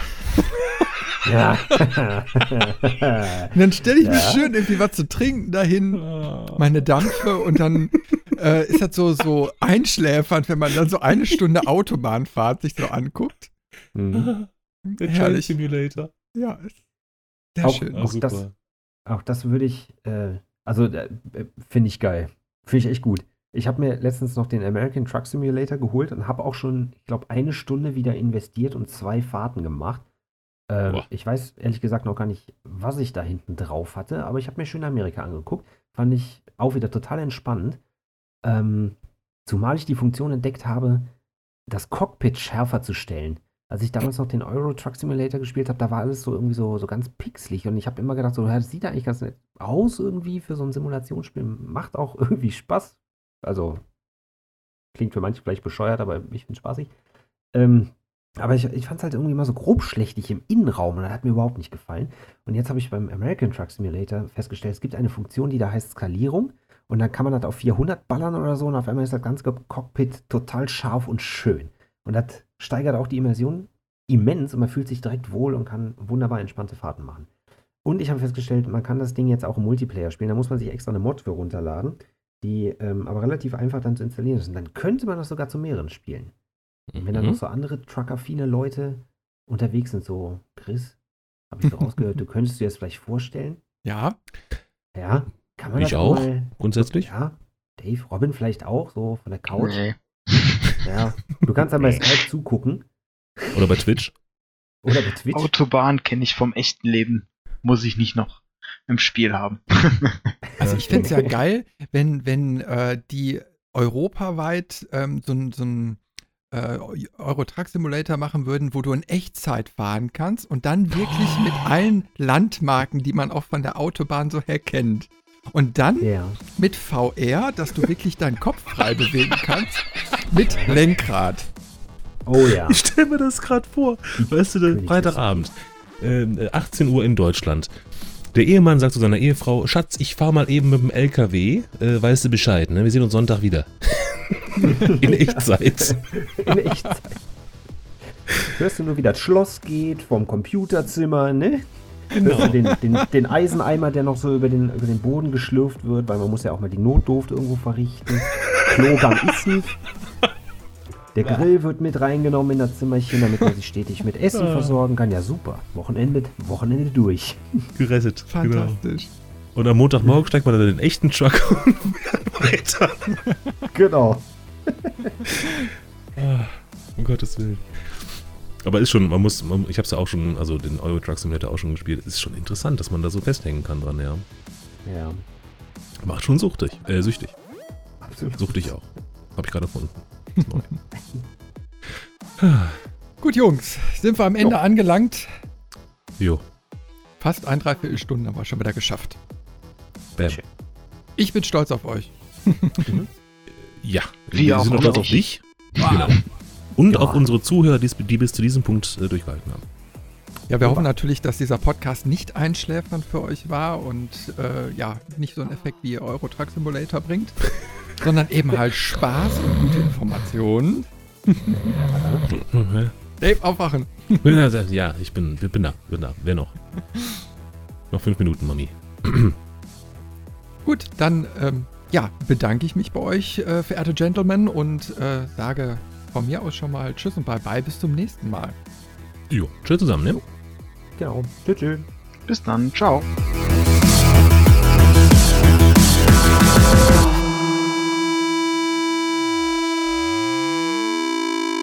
You.